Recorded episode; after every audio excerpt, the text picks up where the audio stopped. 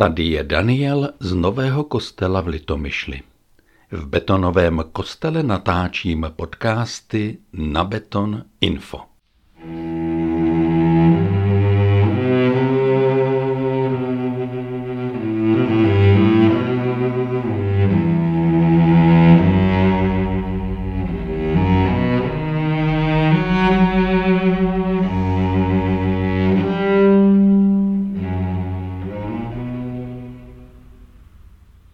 Kazatel je v nebezpečí kázat především jiným.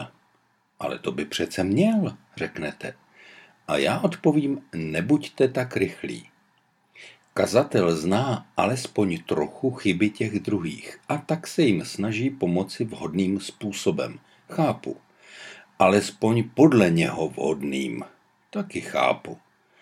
Mluví tedy ve druhé osobě množného čísla vy byste měli udělat. A to už si nemyslím.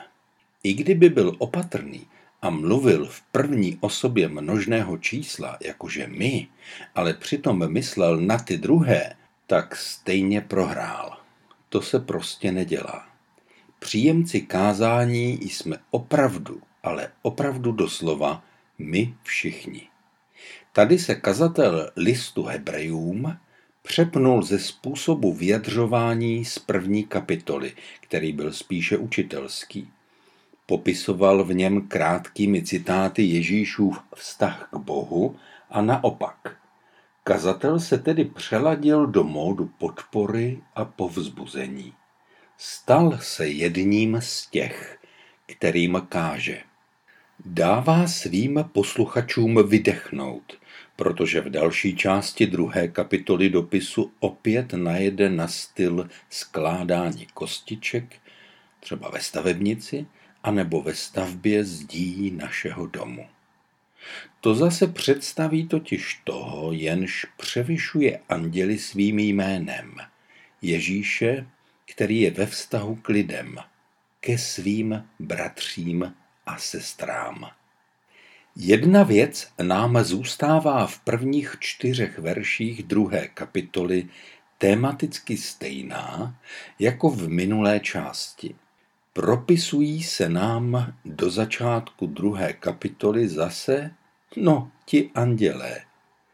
Když apoštol píše, proto se tím více musíme držet toho, co jsme slyšeli, abychom nebyli strženi proudem, Zavzpomínáme rychle na to, co jsme to vlastně slyšeli, co jsme slyšeli v první kapitole.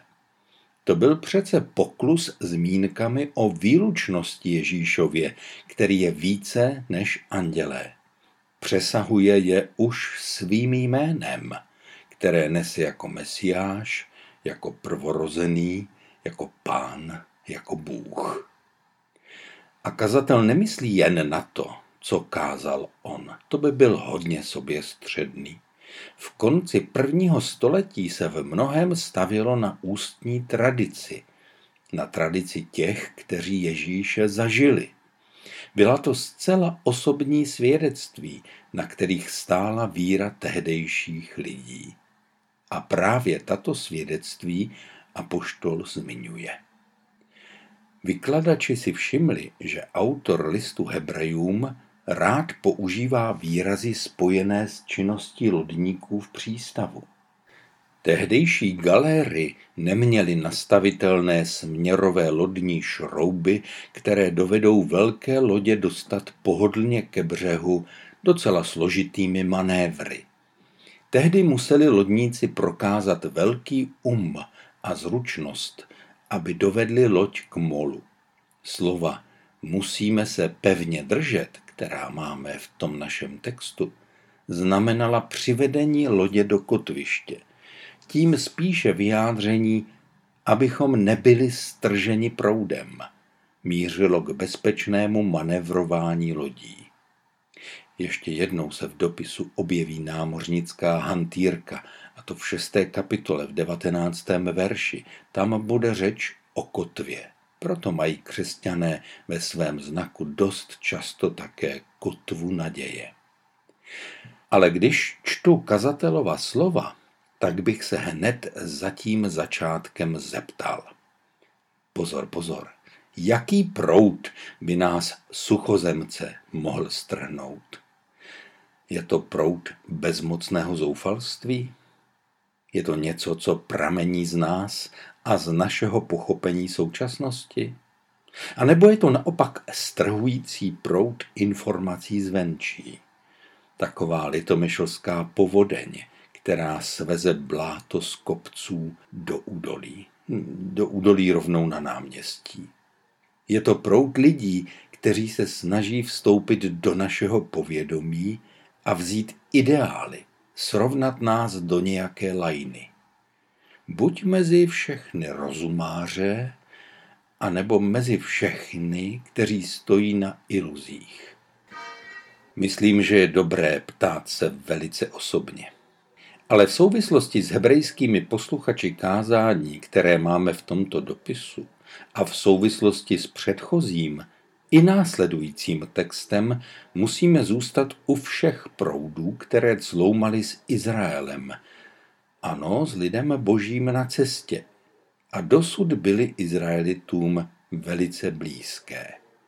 Ty proudy měly hebrejové takřka v národním profilu, či jak my nepřesně říkáme v genetickém kódu. Je to proud těch, kteří se vrhli na Mojžíše před přechodem moře na cestě z Egypta. Za nimi farao a před nimi voda. A oni zle nadávali Mojžíšovi, že je vyvedl na poušť, aby tam zemřeli. Je to proud těch, kteří chtěli vodu a nevěděli, jak jinak se k ní dostat, než řvát na Mojžíše. A tak je to proud těch, kteří ve vzpomínkách vyžadovali prostě nějaký maso. A to je všecko v knize Exodus. A tady přímo zacituji. Celá pospolitost Izraelců na poušti opět reptala proti Mojžíšovi a Áronovi. Izraelci jim vyčítali, kež bychom zemřeli rukou hospodinovou v egyptské zemi, když jsme sedávali nad hrnci masa, když jsme jí dávali chléb do sytosti. Vždyť jste nás vyvedli na tuto poušť, jen abyste celé toto shromáždění umořili hladem. To je 16. kapitola té knihy Exodus. Taky myslete na ty, kteří si vymohli zlaté tele. To je 32. kapitola téže knihy. A další proudy nespokojenosti, včetně toho zásadního.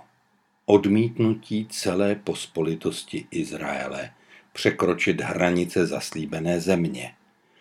Báli se tu obrů, starověkých obrněných vozů, hradeb a počtu kenánců. Ochotu vstoupit do země zaslíbené prokázali jen Jozue a Kálev. A jen ti dva přežili a vešli do země zaslíbené. Ostatní z toho proudu reptáků pomřeli na poušti během těch čtyřiceti let putování. Jen jejich děti a s nimi právě Jozue a Kálev. Nikdo jiný nevešel. A všechny tyhle proudy jsou nebezpečím nejenom pro Hebreje, adresáty dopisu, ale také pro nás, pro všechny. Jsou to někdy spodní proudy či náhlé záplavy, velké nebezpečí. Každopádně ta nejlepší prevence podle kazatele v dopisu Hebrejům je pohled k tomu, který vládne. Je to Mesiáš. Je to Pán a Bůh.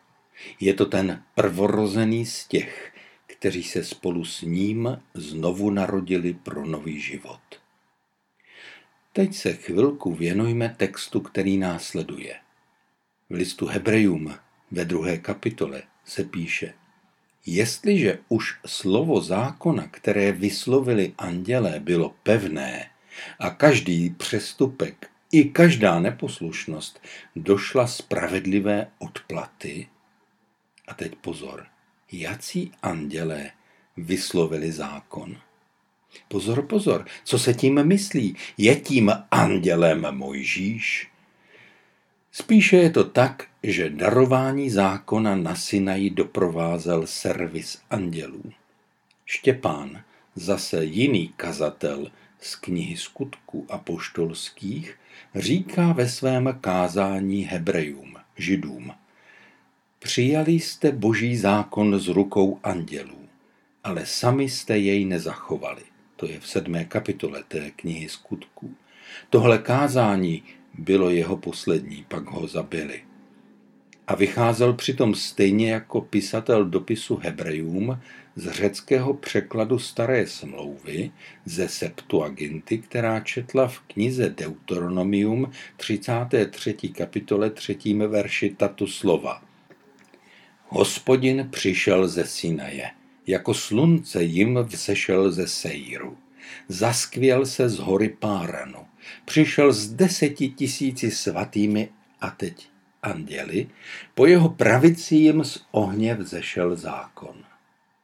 Hebrejská Bible, z níž se především překládá náš národní text, o těch andělech neví. Židovská tradice, ta s nimi počítá. A tak se to vepsalo do Septuaginty jako fakt a zmiňuje to i náš oddíl listu Hebrejům. Tohle je přesný příklad zpětného propsání textu. A to známe i od jinut. Novozákonní autoři nevěděli tolik, co my. Novozákonní autoři zůstali v mezích své doby a tradic, které znali oni a jejich adresáti, tedy v mezích řecky psaného zákona. Proto si dovolujeme ten luxus – a čteme Bibli také z hebrejštiny, čteme ji kriticky. Ale ať tomu hebrejové věří jakkoliv, my víme, že slavné spasení první zvěstoval pán a není dobré se nechat strhnout žádnými proudy nevěry. Řečnickou otázkou to říká autor dopisu Hebrejům těmito slovy. Jak bychom mohli uniknout my pohrdneme-li tak slavným spasením. První je zvěstoval sám pán a ti, kdo uslyšeli, dosvědčili toto spasení i nám. Třetí verš druhé kapitoly. O co víc je pán než andělé? A tady k pánovi přibývají také svědkové víry, kteří zvěstovali jeho vzkříšení. Sám pán je tím začátkem – On je to arché, jak řekové říkali začátku v našem textu, ale třeba i v Markově evangeliu v první kapitole. A svědkové Ježíšova vzkříšení byli pokračovateli potom arché, potom Ježíšově začátku. I on sám, autor dopisu, má potvrzení také z druhé ruky. Mezi ním a pánem jsou prostředníci – Sám pána Ježíše neslyšel a neviděl, ale má svědectví těch svědků za věrohodné a dobré. Když autor dopisu píše, Bůh potvrzoval jejich svědectví znameními, divy i rozličnými projevy své moci a rozdílením Ducha Svatého podle své vůle, nevynikne nám to, co je v řečtině, ze které překládáme texty nové smlouvy. Jakási metrika, slabiky v jednotlivých strofách se střídají v počtu 10, 8, 8, 10, 8 a všechny ty osmičky končí slabikou, jež se rýmuje. Znělo to prostě libozvučně, znělo to vítězně a znělo to naprosto jistě. Není o čem přemýšlet. Něco jako verše z vodníka. Vyvalily se vlny z dola, roztáhnuli se v šíra kola a na to pole podle skal zelený mužík zatleskal. Přesně tak. Pán Bůh svědectví Evangelia potvrzoval a potvrzovat bude. Tak to měli slyšet tehdejší adresáti dopisu. No neměli se bát, nikdy nebudou na svou víru sami. Hodně často přemýšlíme o tom, jak se Pán Bůh přiznává k naší práci. Připadáme si jako mrzáci, bez vlivu a zbyteční. Jsme schopni naletět k dekomu a odposlechnout nějakou pitomost, jen abychom nějaký div a nějaké znamení viděli a mohli si potvrdit svoje představy o vlivu a moci Evangelia. Ale co když to vůbec není naše starost? Zcela určitě se o to nestaral pisatel dopisu Hebrejům. Jemu bylo jasné, že svědectví o spáse Bůh podpoří a tak povzbuzoval pronásledováním a utrpením zkoušené adresáty, kteří se topili v nejistotách. To svědectví je vnější, znamení, divy a rozličné projevy jeho moci, ale i vnitřní, to jsou ta rozdílení Ducha Svatého podle své, podle boží vůle. To obojí jak dobru prvním posluchačům tohoto kázání. A je to k užitku i každému z nás, třeba i tomu nejčerstvějšímu křesťanovi, protože i my máme zprostředkovanou zvěst a také spoléháme na moc Ducha Svatého. Někdo nám něco řekl a my jsme tomu uvěřili a ono přichází vnější potvrzení i vnitřní dosvědčování. Věřte tomu. Hmm.